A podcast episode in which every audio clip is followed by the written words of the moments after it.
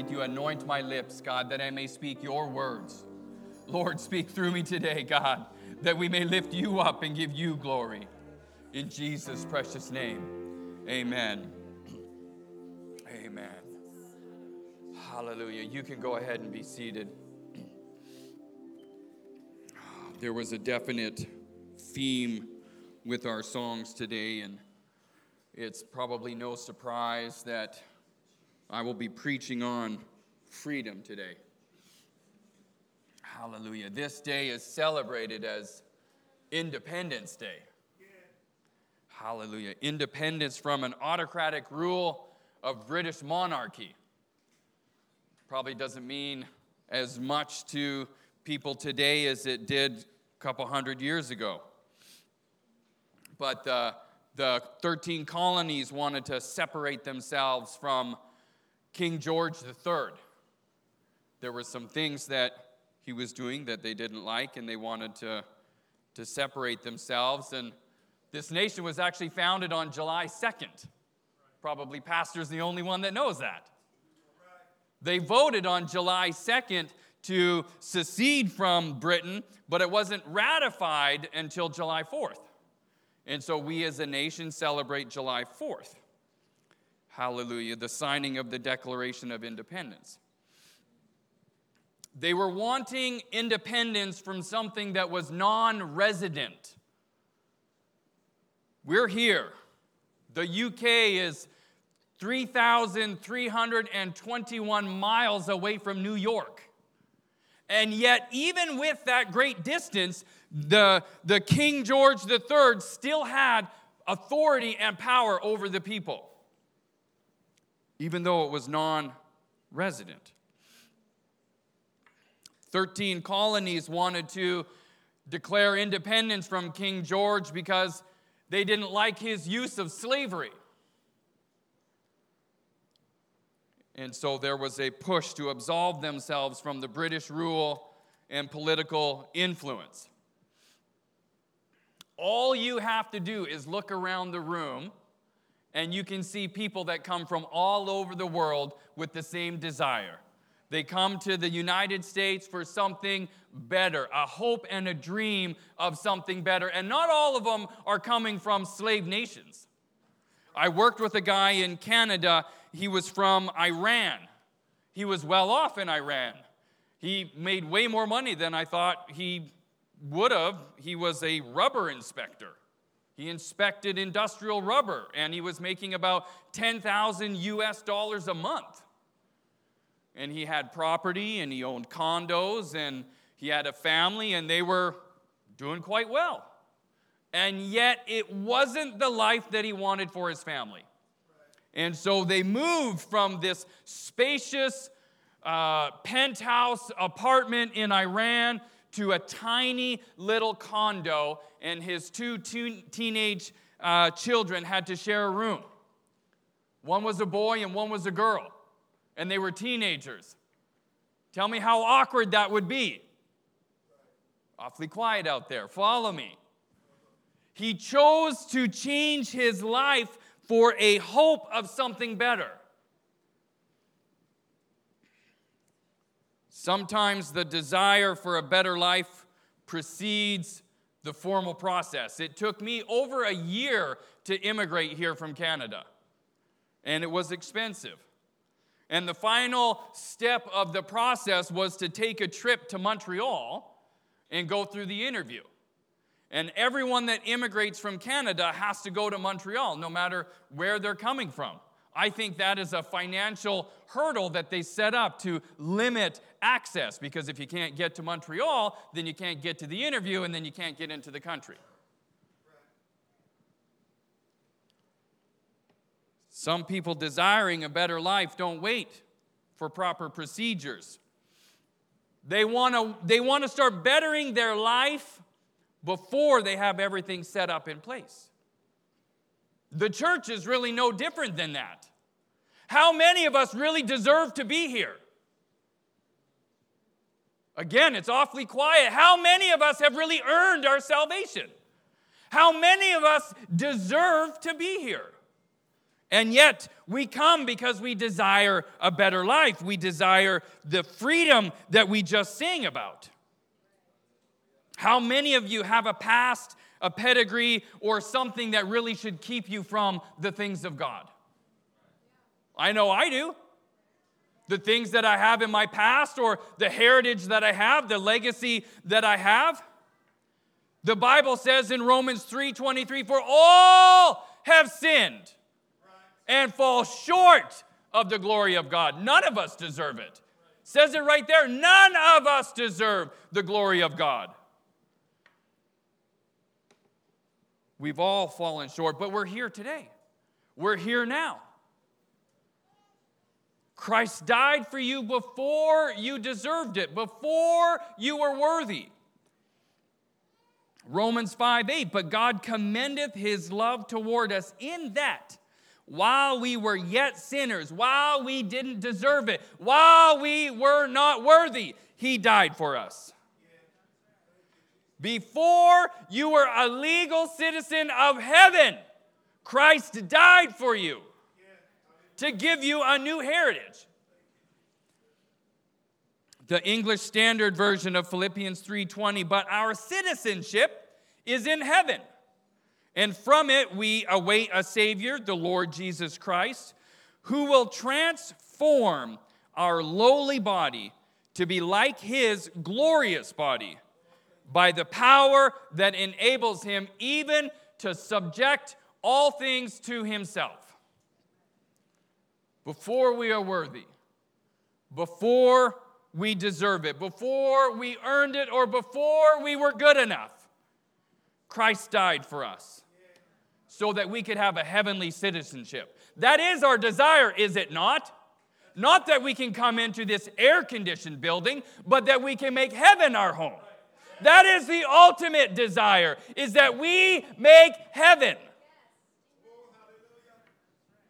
Hallelujah. But it doesn't stop there with just Him affording us the opportunity, but He gave us the power to change. The Holy Ghost gives us power to change who we were so that we could be acceptable into heaven. Your past mistakes do not dictate your future. Your heritage does not have to keep you from a better life. It doesn't matter where you come from or what you did to get here. Christ died for you. My earliest childhood memories are of hot knives on the stove so that people around me could smoke hash. Or people so drunk they passed out in the yard and they're urinating all over themselves. That's my heritage. That's my legacy. But Christ gave me the power to change that. It doesn't matter where you come from, God gives you the power to change your life.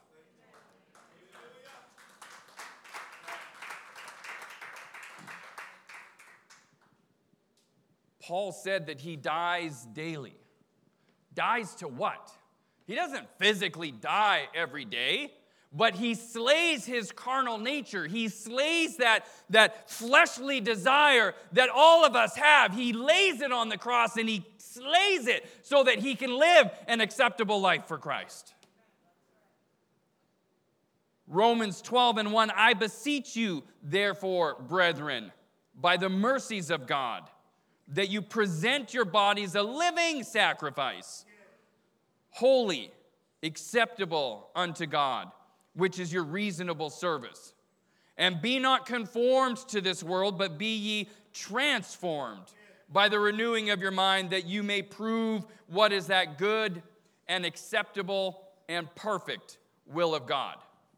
That is why we come here to be reminded on a regular basis what we are trying to do. We're trying to make heaven. Let us not forget that is our end goal. So we meet on a regular basis so that we can see our friends and we can say, hey, are you still making heaven? Are you still going to heaven? Is that still your desire? We need to be renewed of our minds. We can't have the, the pollution of this world try and detract us from our ultimate goal. That we caught up in, in these temporary pursuits, but we have to remember that we have this ultimate goal. And we learn what that perfect will of God is. How many of us knew what God wanted from us before we came to church? Not a hand went up. That was a good one. Hallelujah. But how are we going to know what God wants from us except we learn? So we come to church so we can learn. Hey, God doesn't want you to do that. Maybe you should try it this way. And then we will walk in that perfect will of God. Hallelujah. We come here to be free from the bonds of sin, to be free from the things that restrict us and keep us down. I remember I went to a church in Canada and they, they were introducing a brand new song. Satan had me bound, but Jesus set me free. And I got all excited because I had heard the song before at my dad's full gospel church. They were Pentecostal, they spoke in tongues, and I was all excited. Yeah, we're going to sing a good song today.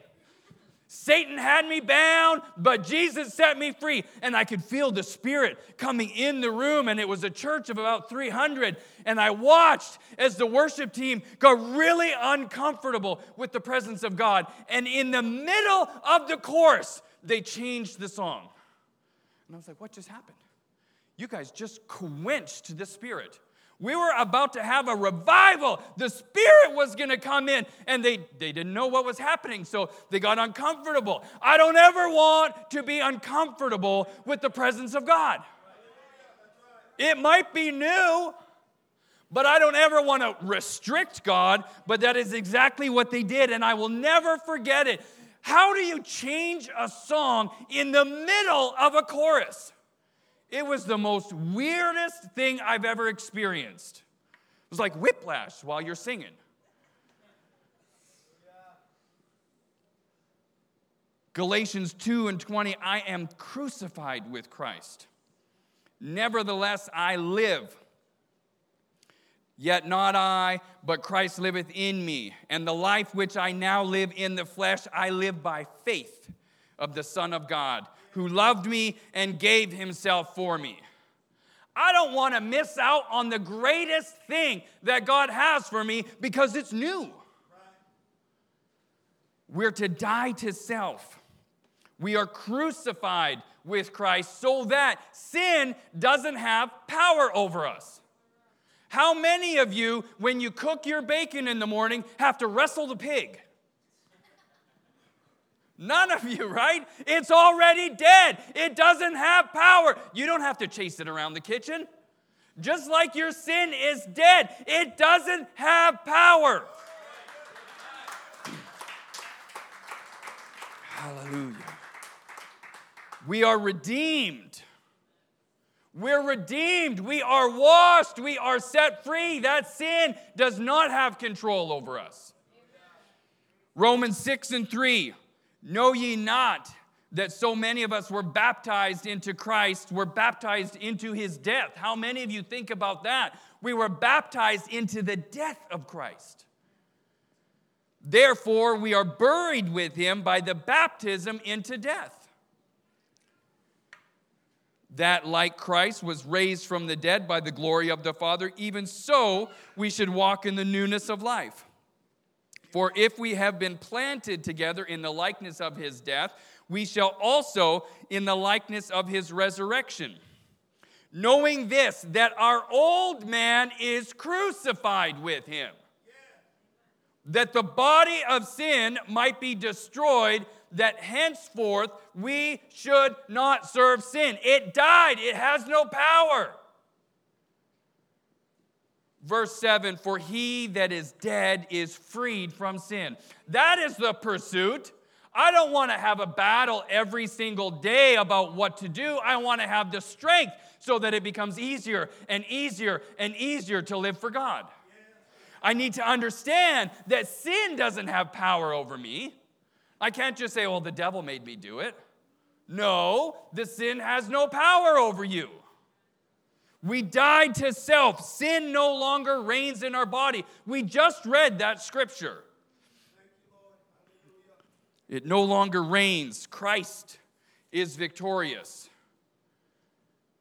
Hallelujah. But we don't say that sin no longer exists because it does. When the Israelites left Egypt, they were slaves in Egypt. They were, they were prisoners. They were, they were in bondage. Their taskmasters beat them. Now, think about that. They were in slavery. Yet, when God moved them out of slavery on the way to something better, they whined, Oh, we wish we could go back to our old life. Now, think about that. Why would you want to go back to prison? Why would you want to go back to slavery? They didn't know where they were going, things were new. They were used to their taskmasters providing things for them, and yet they weren't used to the manna every morning. There's a miracle. Or the quail, there's another miracle. They weren't left destitute, it was just new and unfamiliar territory.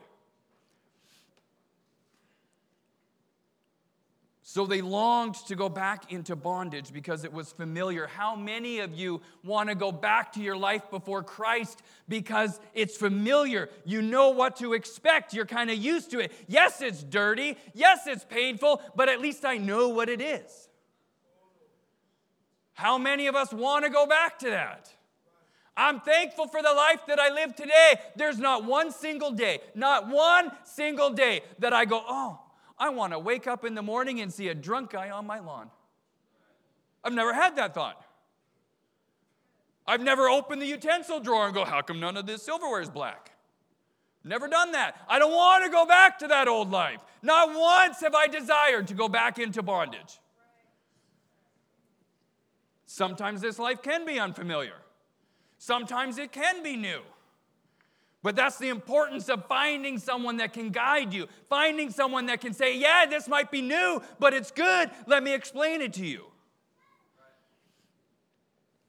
Hallelujah.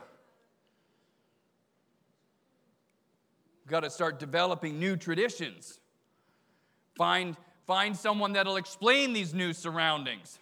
How many of you even owned a suit before you came to church? I didn't. I didn't own a suit. Now I've got a few of them. Lifestyle's changing. I'm thankful for that. Hallelujah. It's a new life. And what comes with it is new traditions. But I'm thankful for these new traditions because of what it means. Hallelujah. And I'm thankful for where I came from. I'm thankful that I grew up in Canada. I'm thankful for the heritage or the past that I have. Canada taught me manners. Hallelujah. People here don't ever say please. They say gimme or could ya? Yeah, I could. I'm capable. Want to say please?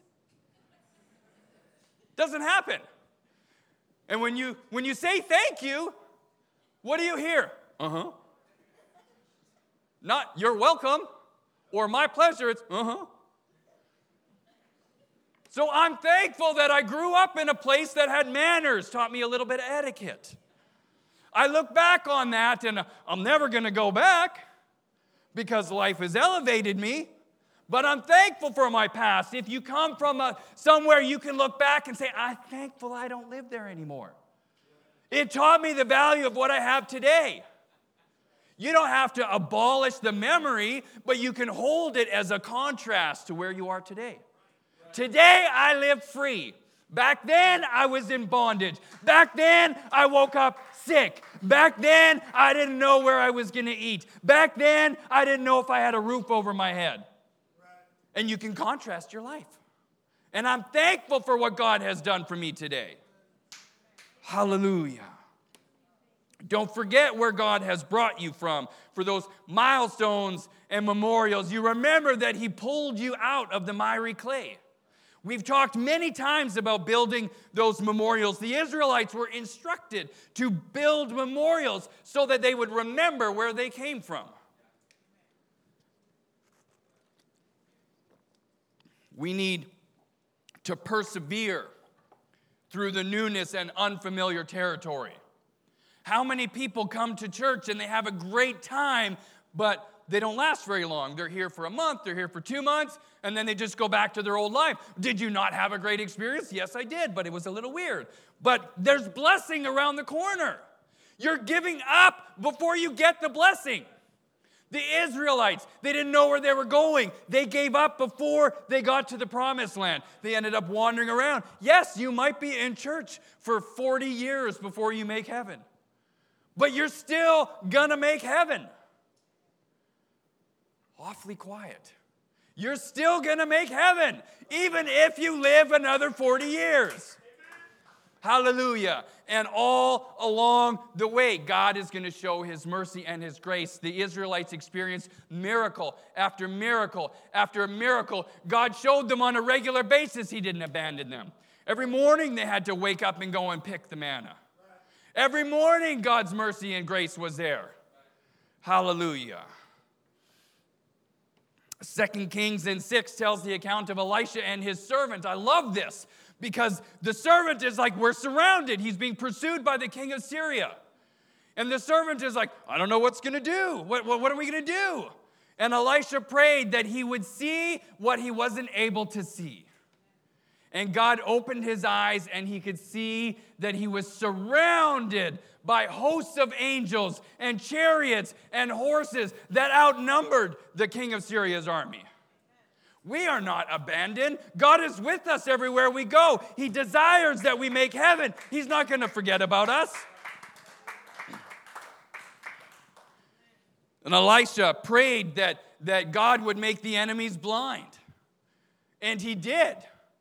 So Elisha and his servants just walked out. No problem. They can't see me. I'm invisible now. If you keep your eyes focused on God, your enemies won't even know you're there. Come on now. God doesn't desire evil for you, He desires good. Who knows that scripture? Hallelujah. He's not going to abandon you. We just preached on this. God will not forsake you. Hallelujah. Have you ever felt that you're being pursued by your enemies? Have you ever felt that they've got your number, they've got GPS, and they're, they're tracing you down? Your, your past is catching up to you, your bad habits are catching up to you. Hallelujah. Old friends keep calling you. Am I the only one? Your past sometimes chases you. Hallelujah. We need to remember that you're not alone. There's that host of angels around you. Someone asked me a question the other day. I didn't know the answer. I'm like, can I phone a friend? Hallelujah. I remember the conversation now. We're talking about keeping money in your pocket. I don't like cash because if it's in my pocket, I buy things I don't need. I will stop and get a soda. I will stop and buy a coffee. I will just spend it because it's in my pocket. And the person's like, Well, what happens if your car breaks down? I'll phone a friend. I'll call someone to pick me up. I don't want to carry cash. Hallelujah. But you're not alone. God is with you. Hallelujah. Even if you're being pursued by your enemies, you are not alone. God knows where you are. Hallelujah. You can still be free. Hallelujah. We want to be free from our past. We want to be free from our hurts. How many of us want a better life going forward? We want to we want to forget those wounds and those past. I've got scars, I've got wounds. I can tell you that I'm not overly proud of my childhood memories. Those are scars. But I don't want to repeat those. Hallelujah. I want to be free from that. But what are you willing to do for your freedom? What are you willing to do so that you are not stuck in slavery? Are you willing to do whatever it takes to live this life for Christ? Whatever it takes. Not forsaking the gathering together as some may do. You have no idea the value of corporate worship. It really is important. Hebrews 10:25 not forsaking the assembling of ourselves together. That's this all the time, not forsaking that. Don't forget to do that. It's important. Why? Because uh, as the manner of some is, some forget, some think that it's not that important and they, they just don't come to church. But we exhort one another. We come to church to exhort one another. How many of you know what exhorting is? Strongly encourage. We have these encouragement cards. How many of you are using it? Don't raise your hand, but fill one out. Give them to people. Exhort one another. Right? Hey, I really appreciated this. Thank you.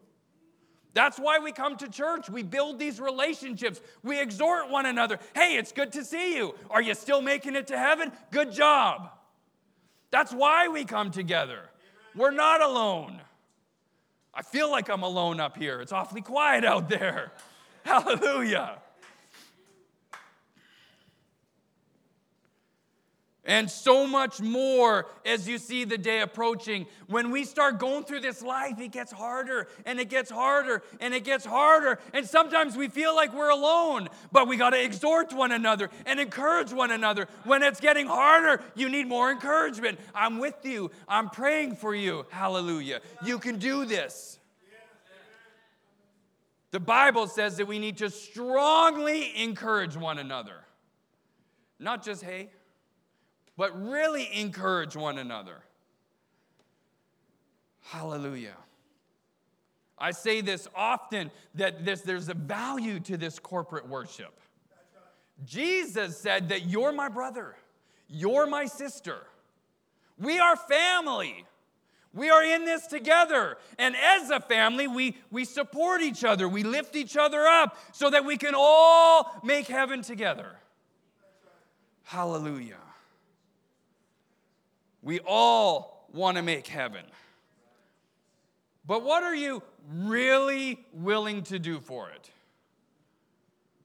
What are you really willing to do for your salvation or maybe for someone else's? The Civil War was fought between April 12, 1861 and May 9, 1865. For over four years, there was war in a supposedly united nation. Over 365,000 people died in that war.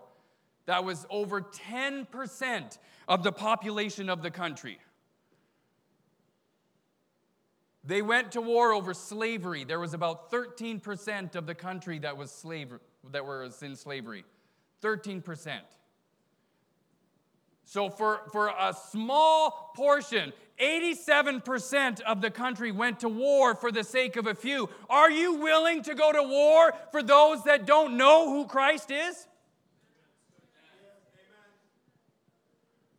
Statistics say that there's, there's about uh, 37% of the Americans identify themselves as Christian.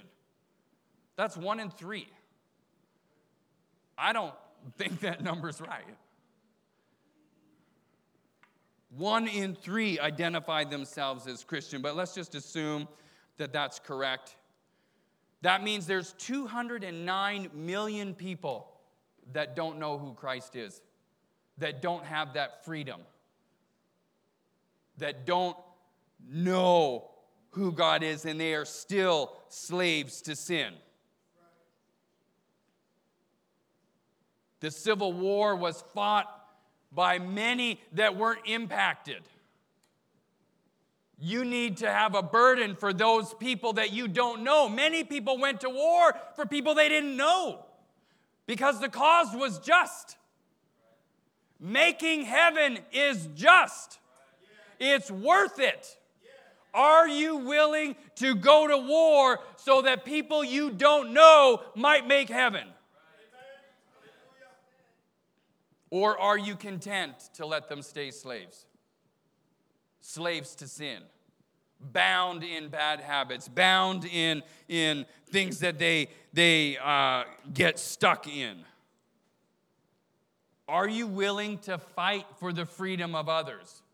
We stand in this country and we're thankful that we live free.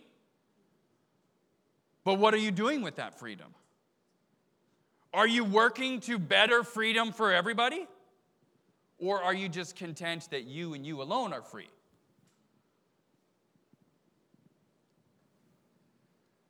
Are we willing to invest the time and energy into someone else's salvation? Is them making heaven important enough to inconvenience you?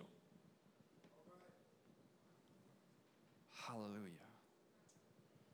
We sing the song, we don't fight with bombs and guns. Worship is the way the battle is won. We go to war through intercessory prayer because we know there's a God that can answer prayer. Hallelujah. And that's why, if we're praying for someone in another city, in another state, in another country, it is still a valid battle because we can go to prayer. Hallelujah. You might get a phone call in the middle of the night from someone that needs you, someone that is being chased by their past demons that needs to phone a friend. Are you willing to take that call? Is their salvation going to be more important than your uninterrupted sleep? What if they need to go for lunch or coffee? Are you willing to sacrifice a couple hours of your day so that you might help someone secure their salvation and stay free from the bonds of sin? We're talking about freedom today. We're talking about Independence Day, right? Well, are you willing to exercise your freedom to help someone else maintain their salvation? Hallelujah. Stand with me. Are you willing to fight for someone else's soul? Do you check in with people when you don't see them at church? Hey, how are you? Are you sick? Do you need something? I missed you. Are you still making heaven your home? Do you do that? Or is that just the pastor's job? The Bible talks about us being our brother's keeper. That means that if it's within your ability, you need to, to help your brother out, your sister out. You need to hold them accountable. You need to, to be there with them. If it's within your power, you need to help them make heaven. You are your brother's keeper. we read about joy unspeakable and full of glory. Joy unspeakable and full of glory. How bad do you want that? How bad do you want joy that is so great, there's no even words to describe it? It's unspeakable because there's not even a descriptor that can give it justice. I want joy unspeakable. I definitely don't want sorrow unspeakable. I want joy unspeakable and full of glory. But what are you willing to do so you get that? There's a myth out there that says all you need to do is accept Jesus. That's not true. He needs to accept you. You need to make yourselves acceptable.